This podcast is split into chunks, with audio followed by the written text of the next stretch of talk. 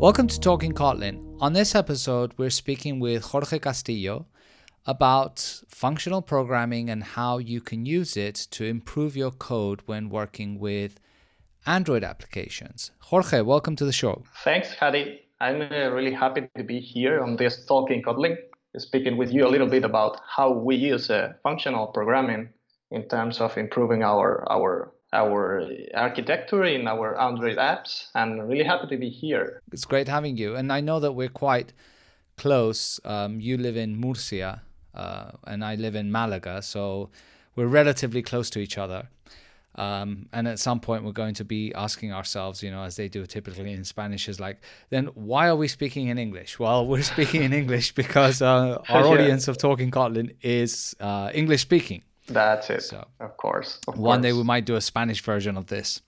Yeah, maybe. Anyway, so I pinged you some time ago because I saw a blog post that you had written uh, regarding how to use or how to avoid using IOC frameworks, inversion of control frameworks, when doing software development, and how you kind of had moved away from this idea of dependency injection to a more functional approach. And I said, hey, you know what, Jorge? Let's have you on the show and let's discuss this a little bit more in detail right? So give us first a little bit of background of you know what what is your background in computer uh, i mean in software development? Okay sure. So i started working uh, on android applications like five or six years ago. I don't really know the exact amount of time it, it took but i think uh, it has been like five or six uh, years. And i started working for small companies but since then, I, I have just uh, worked over normal standard products, uh, you know. So we did a lot of different apps. Uh, we did even uh, in one of the companies I was working. Uh, uh, I was working on games using the Android framework and advanced use of animations and the rendering system. So it was pretty cool. but yeah, more or less, I, I been always working on, on product companies. And I'm just a, I'm just a random guy from Spain. I live in Murcia, as you said before. And uh, just trying to give, uh, you know, uh, an opportunity to functional programming around Android development because with languages like Kotlin, I think it's a real possibility from now on. And your background before uh, Kotlin was Java, I assume, right? Yes, it is. It is it's mainly Java. We have been stuck with Java for a long time uh, on Android. So yeah, it is. When you took on this interest in Kotlin, was it more, I want to do functional programming, Kotlin feels like a good fit, let me learn Kotlin? Or was it more, oh, Kotlin is a nice language, let me start to use it. Oh, look, I can do some functional things with Kotlin. Yeah, I think the later one is the correct one. I mean, when you when you switch to a language like Kotlin, I mean, if you're an Android developer, the first thing you you're thinking about is just to get more expressivity from the language itself, but not, but just kind of do a natural step forward, you know, to to adapt uh, to modern techniques of uh, of uh, development. So you're not really thinking about functional programming itself, but I think it's something that just comes out uh, because the you know the, the the nature of the language itself when you start using things and features like high order functions or maybe uh, optionals or whatever, you start seeing that uh, your, your code is approaching a more functional level. So it's kind of an idea that uh, uh rises after switching to, to a language like Kotlin. Yeah, and in the Android space, of course, you know, it's well known that one of the benefits that Kotlin provides is the ability to have lambdas. But I'm assuming that when we're talking about functional programming targeted towards Android, you're going a bit step beyond the just simple using lambdas, right?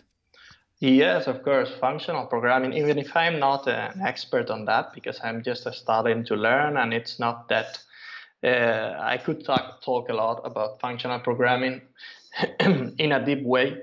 But uh, yes, when we're talking about functional programming, it's not just about lambdas. You have a lot of different things to think about, like using uh, pure functions to define and model the system that you're working on, and maybe uh, using uh, different types of uh, monads, optionals, a lot of structures and functions that you that you use to compose the the you know uh, all the transformations that you are doing over your data across the different layers of your application. So functional programming is much more than just using lambdas. Now, one of the things that is quite debatable at times is what exactly constructs a functional language. And I have to say that I agree with a statement that Erik Meijer has said frequently, which is, you know, if the language has the ability to treat functions as first class citizens, yeah. then for me, it is a functional language. Uh, there are some schools of thought that say, well, you know, nothing beyond, you know, if if if the language allows side effects or if the mm-hmm. language doesn't have the dot operator or things like that, mm-hmm. it's not. Where where do you sit on this spectrum?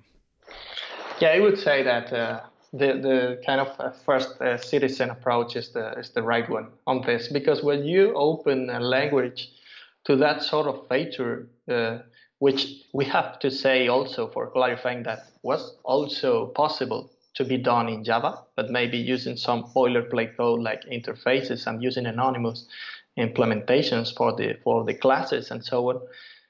So it was pretty much uh, dirty to get it working and not as powerful and as what uh, you can do with Kotlin or other languages accepting uh, high order functions. So when you open the language to that possibility, you start seeing a different way of uh, development because it's kind of you're able to pass functions as parameters or return functions as return values of other functions. So you start seeing the code as more in a more pure way because you start seeing functions just like uh, you see a class in object-oriented programming and you start using it using those even even not using instances itself.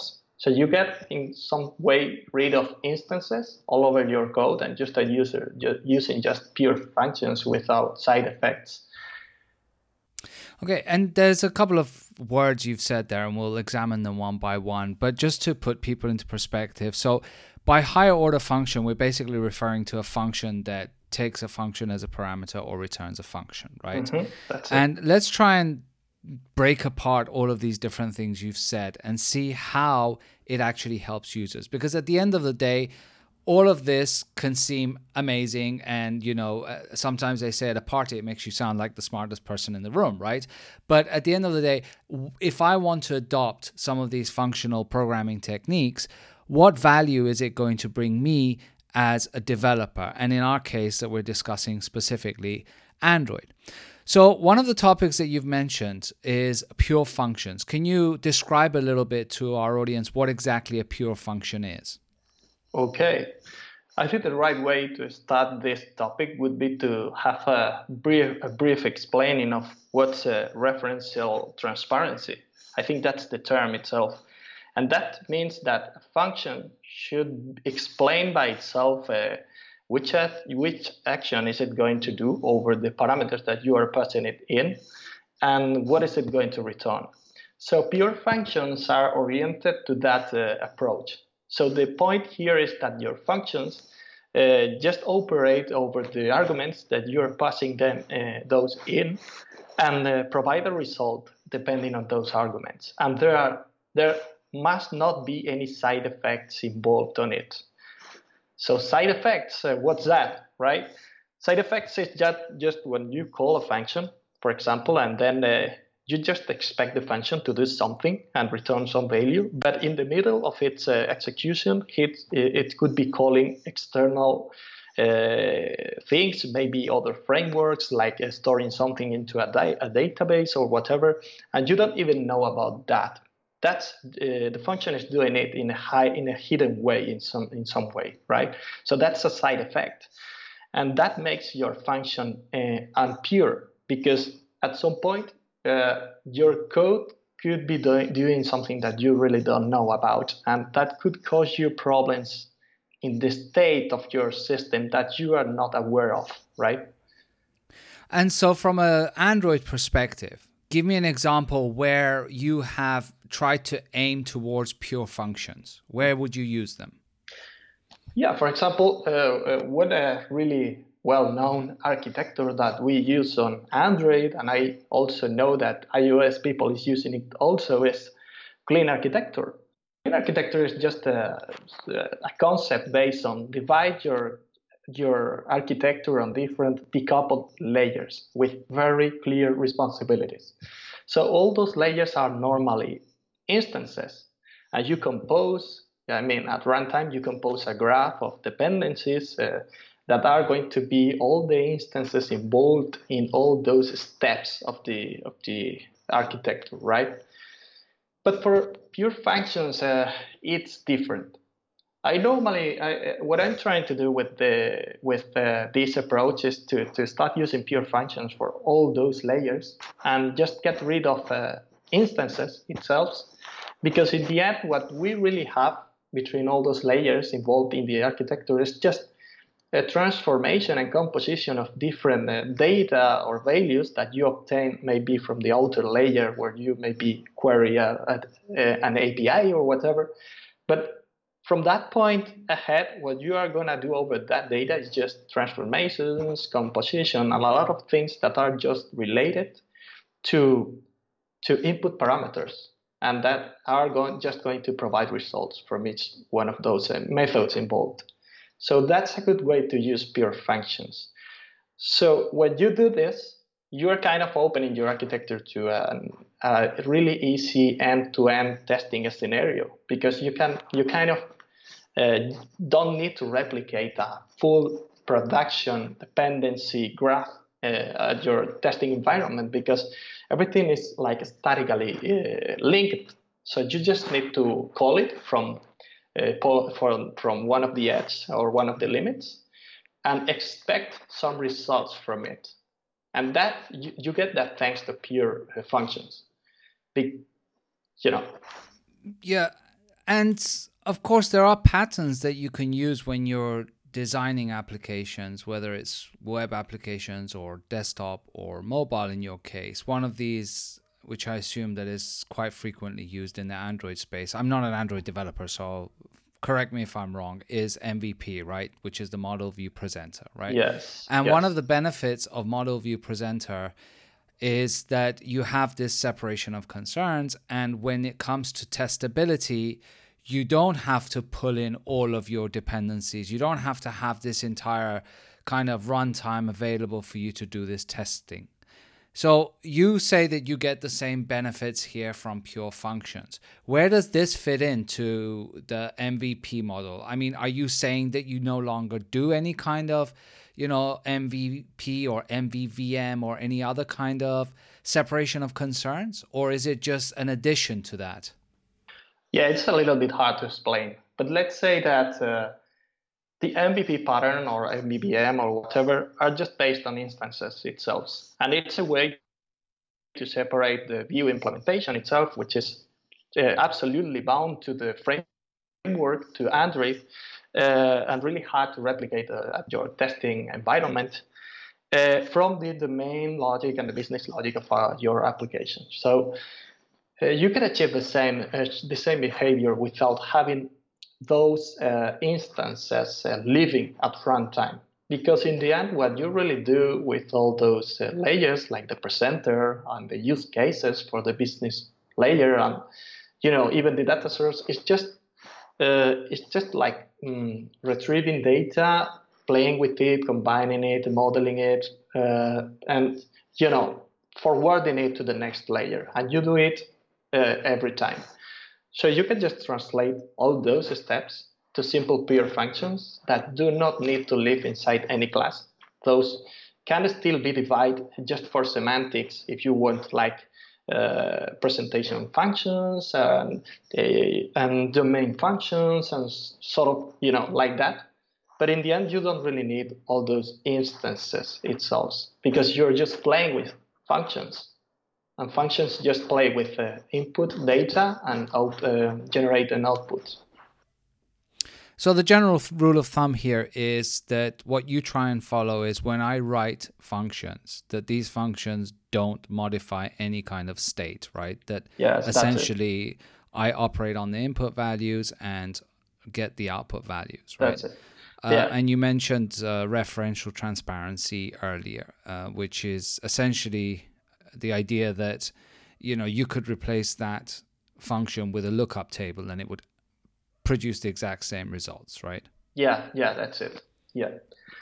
So that's uh, more or less the point of, of everything. When you get rid of instances, you are not managing state in any layer. So you even don't need to substitute or switch all those uh, kind of logics uh, at your testing environment because those logics are just pure itself. So you can just ex- go go move on and, and exercise those real production functions at your testing environment, and you are going to get the most you know the nearest uh, results possible to the production uh, uh, runtime. If you're using Kotlin or planning to, make sure you check out Kotlin Conf, a conference taking place in sunny San Francisco on the 2nd and 3rd of November 2017. It's a two day event packed with Kotlin content by industry experts, with keynotes from Andrey Breslav and Erik Meijer. So, whether it's backend, front end, mobile, or native, Kotlin Conf is the place to be this year. That's KotlinConf, C O N F dot com. Hope to see you there. Now, of course, this isn't only about uh, pure functions, right? In fact, one of the things that sparked our conversation was that you had kind of replaced dependency injection in your application. Um, before we get into the details of how you've done this, maybe it would be a good idea. I mean, I'm assuming that everyone is pretty much familiar with the concept of dependency injection, but maybe just give a quick summary of what the idea behind that is. Mm-hmm.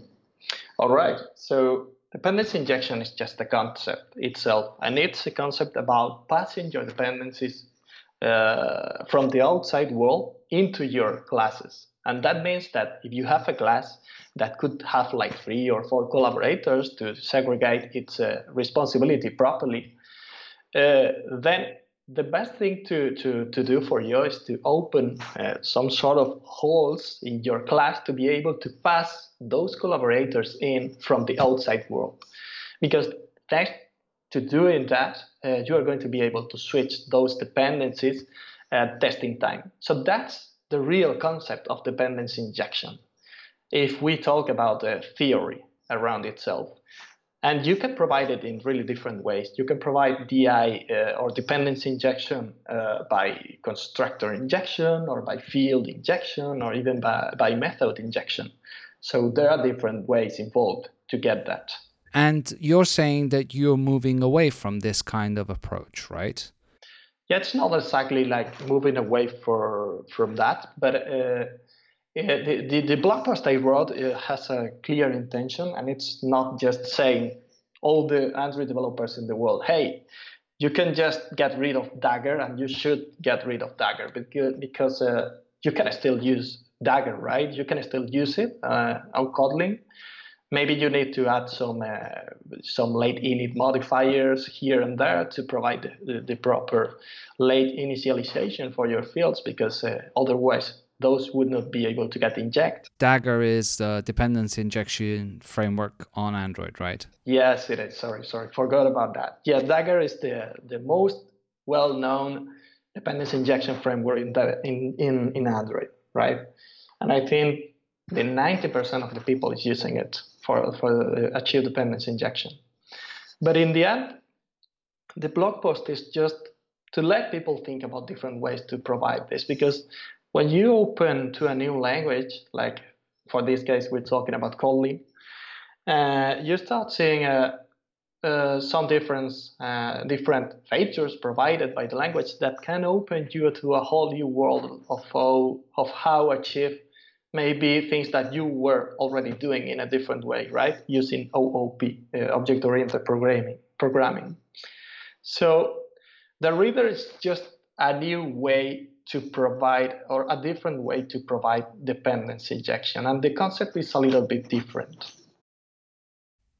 okay so explain to me in in the best ways you can uh, vocally without a blackboard or a whiteboard how exactly i would replace uh, dependency that i'm injecting in a class with the approach that you're describing in your blog post okay of course let's try to explain it on detail because I know it's hard when we are talking, just talking. Absolutely.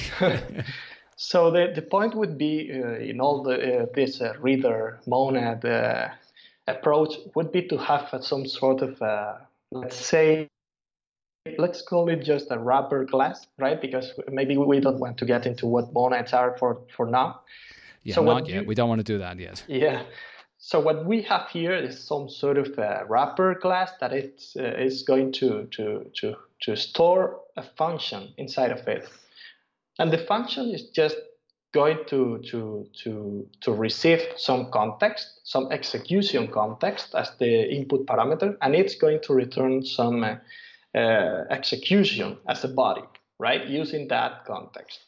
So that's more or less the concept of the reader. So if you define your whole system or your whole flow of data uh, combining different readers for the different layers, you are gonna get that context passed in in a sort of implicit way by the reader itself. So you Okay, so let's try and put this into a specific example to see if we can kind of get a better picture. Okay. Let's assume that I have um, a presenter, for instance, mm-hmm. in in my Android application, right?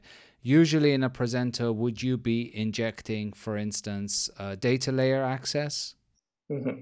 Yeah, not exactly. We normally would uh, invoke a use case, like an interactor or whatever you want to call it, and the interactor, interactor by itself could maybe get injected a storage or something like that. Okay, so let's take this interactor, and then the interactor gets injected this storage, right? That is the typical concept of dependency injection that everyone understands. How would you go about replacing that? Yeah. In, in with your approach. Okay. Okay, so first I would uh, need to explain how you run the whole chain of readers, right? The reader is defining just a method to run the function uh, which it has stored, is stored inside of it. And when you call this run method, you need to pass the execution context to it. And the execution context is just going to be a simple data class, for example, that it's going to contain all the needed instances already resolved, already bind, bound and instantiated. So when your reader receives that context or the method is stored into the reader receives uh, that context, it's going to be able to extract the dependencies or the instances from inside of it and use them for whatever uh, that method needs. So the way to substitute uh, dependency on that uh, kind of dependency graph or execution context uh, would be just to provide a different uh, data class, which uh, we could be using all the real instances, except for maybe one or two of those that you need to replace with a stub or a mock or whatever. Okay, so how would that actually be any different to me using an IOC framework and having the IOC framework inject the dependencies if I still have to pass something in? I mean, are you essentially saying that instead of passing in a dependency, I now have to provide a wrapper class a context? Isn't that essentially the same thing? Yeah, in some way it would be. I mean, uh, the good thing about this is that uh, the reader itself is a monad. So if you're using the reader, the reader across the different layers, you would not just uh, have that dependency implicitly passed in. And I know that you already have that with other IOC frameworks, but you will also have all those methods and combinators to play with readers and compose the logic easily using methods like or functions like map and flat map to be able to, to, to communicate the different readers uh, from the different layers. So that's one of the good things also. So you've mentioned two words here. One of them is monad several times, and the other one is a combinator. Uh, I don't think we have enough time to get into both of them, but mm-hmm. let's just take the you know the monad, which is one of these taboo words at times. How is this at all related to a monad? Mm-hmm. The reader itself uh, would be a monad. And what's a monad? A monad is just a, uh, to, to don't get too much into detail, would be some sort of uh, generified class that it's going to be able to handle some value inside of it.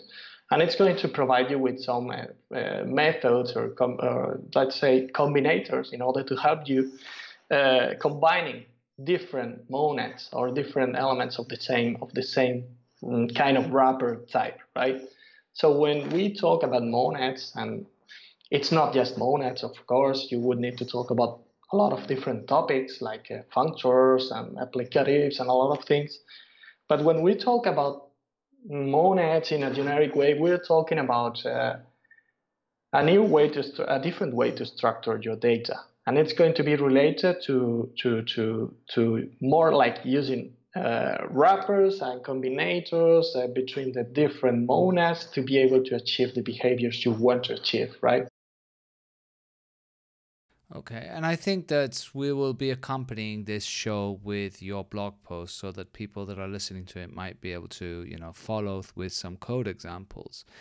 Uh, because it obviously isn't an easy, you know, that there's a saying around monads, I'm sure you're familiar with, that once you learn what a monad is, you will never be able to explain it to anyone else. um, and it's I I kind of finally understood the idea of monads when I learned Haskell. And yeah. funnily mm-hmm. enough, I thought, oh, this is really easy. Let me explain this to you. And what everyone was hearing was blah, blah, blah, blah, blah, blah, blah, blah, blah, blah, blah, um, and there's also, yeah. uh, you know, there's there's a thousand different monad tutorials on the web. So, you yeah. know, I, I realize that it's not an easy concept to explain, especially without a whiteboard in front. Yeah, it's um, hard. It's hard, of course. It is. Um, but to kind of summarize a little bit, so you know, uh, our audience can read through your blog post and and try and follow through a little bit. But what would you say that this has provided you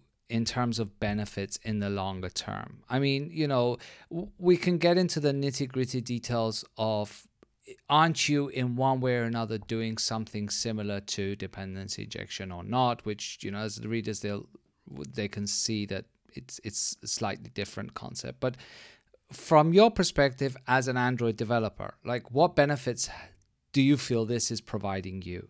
Mm-hmm. All right. So uh, yeah, the first thing to say is that it's just an alternative, and of course, uh, you don't need to just use readers from now on. It's not the, the intention of the blog post, but just to make people think. And the, the benefits from using a reader could be, I mean, we we have already talked about this in some way. Would be uh, like, uh, and I think some people could see this as an uh, not as an advantage, but as a handicap also. And it's that you are using mm, monad. I'm sorry to bring this concept again in, but you have that sort of com- unit of composition that you can use across the different layers involved in your in your architecture, and that's helping you a lot to use the same language. I mean, language in terms of how you name your functions and which sort of functions you end up using so you kind of use the same language for your whole application because you're starting to have a really high synergy between all the different elements inside your app.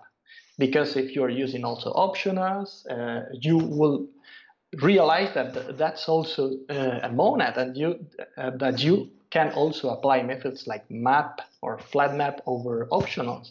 So you end up having like a really special and coherent language for all the things you do in, inside your app. And it, in some way, it ends up being like just using the same three or four combinators all over the place. Uh, independently if you're talking about the reader or talking about optional or maybe talking about eithers or, or whatever.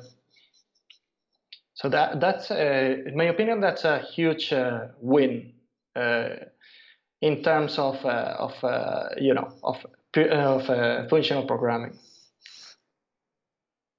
So you would generally say that adopting these functional programming paradigms is leading you to somewhat cleaner, more yeah. understandable code? Yeah, I would say so. I mean, the best to me, the best benefit of using a functional paradigm is uh, that, of course, it's going to remove side effects, which is going uh, to, you know, as a consequence, it's going to make your code more predictable. And as a consequence of it, you are going to have a, a code easier to test because you really know at any moment in time what your code would be doing thanks to pure functions and thanks to transparential reference. Makes sense. Well, it was great having you on the show. Uh, there's a lot of concepts there that I think uh, you know is not that easy to grasp for for people on on, on first impact, but uh, definitely worth exploring. And you mentioned other words such as combinators that I think and functors and applicative functors that uh, you know are, are going to require their own uh, show i guess to, to just go through each yeah we can we can have a round two if you want any any moment in time. Absolutely. Well great. Well thanks again for coming on the show and uh, until next time. Okay thanks for having me here on this talking Kotlin and, and see you next time